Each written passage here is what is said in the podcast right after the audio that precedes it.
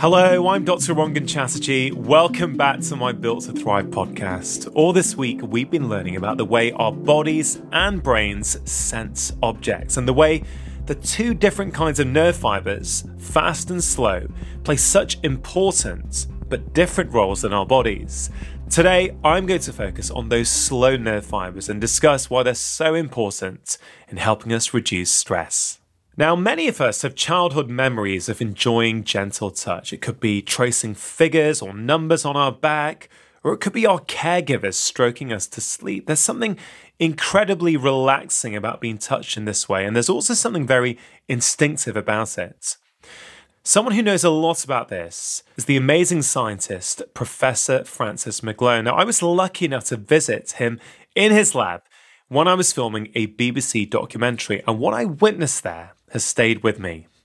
His team have carried out experiments to try to understand why gentle touch, the kind we receive from a light massage or from a loved one stroking our arm, is so incredibly relaxing. And what he discovered was that these CT nerve fibers, those slower nerves within our skin, are specifically triggered by stroking at a speed of about 3 to 5 centimeters a second.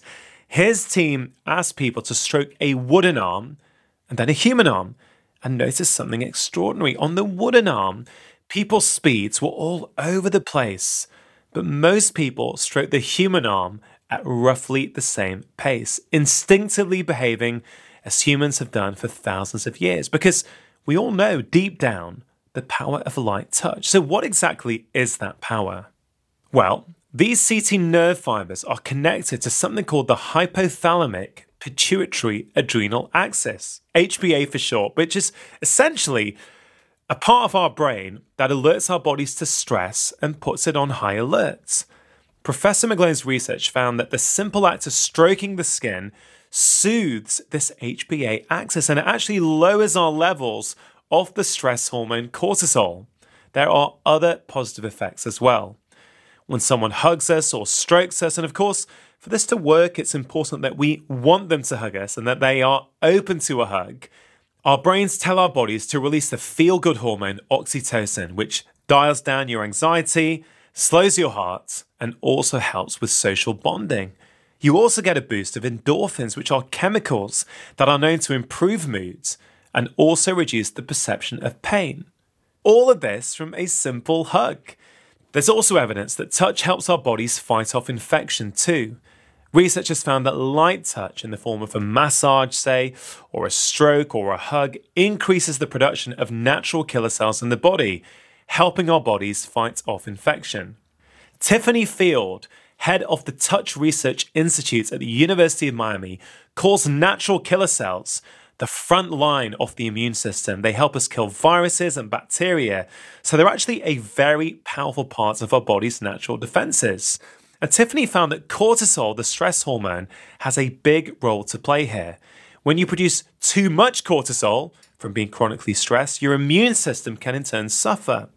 But regular light touch can actually reduce the production of the stress hormone cortisol, and that in turn will help your natural killer cells thrive. So now that you know the importance of human touch and all the benefits that it gives us in our body and our minds, I've got two thoughts that I want to leave you with today. First of all, I want you to consider keeping what I call a touch diary. I want you to think about how many times a day you give or receive warm, affectionate human touch. Add these up at the end of the week. Then, once you know how often you receive or give human touch, I to think about increasing it. And, you know, it could be that next week you aim to double it, the week after you aim to triple it, whatever it is, we don't need to be too prescriptive. I just want you to think about how you can start to get more compassionate, affectionate human touch into your life. And the second thought I want to leave you with is just to remember to be respectful. Not everyone wants human touch, not everyone wants touch in certain settings.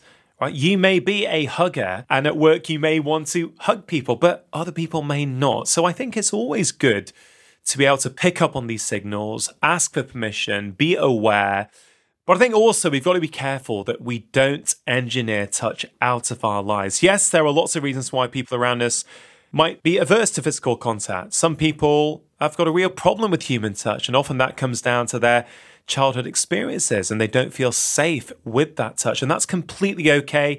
We must be respectful to that. But if you're open to it and people around you are open to it, I think if you start to increase your level of affectionate human touch, there are profound improvements that you'll experience with your wider health and well being.